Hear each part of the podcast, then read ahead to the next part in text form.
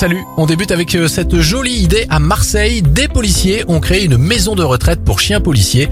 Grâce à la générosité et aux dons, les toutous peuvent profiter de leur fin de carrière tranquillement. Direction les États-Unis, la Fédération américaine de football va proposer des salaires égaux pour ses sélections masculines et féminines.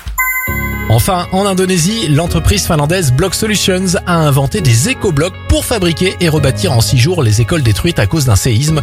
Autre bonne nouvelle, les matériaux utilisés sont fabriqués à partir de matériaux recyclés et présentent moins de menaces d'effondrement.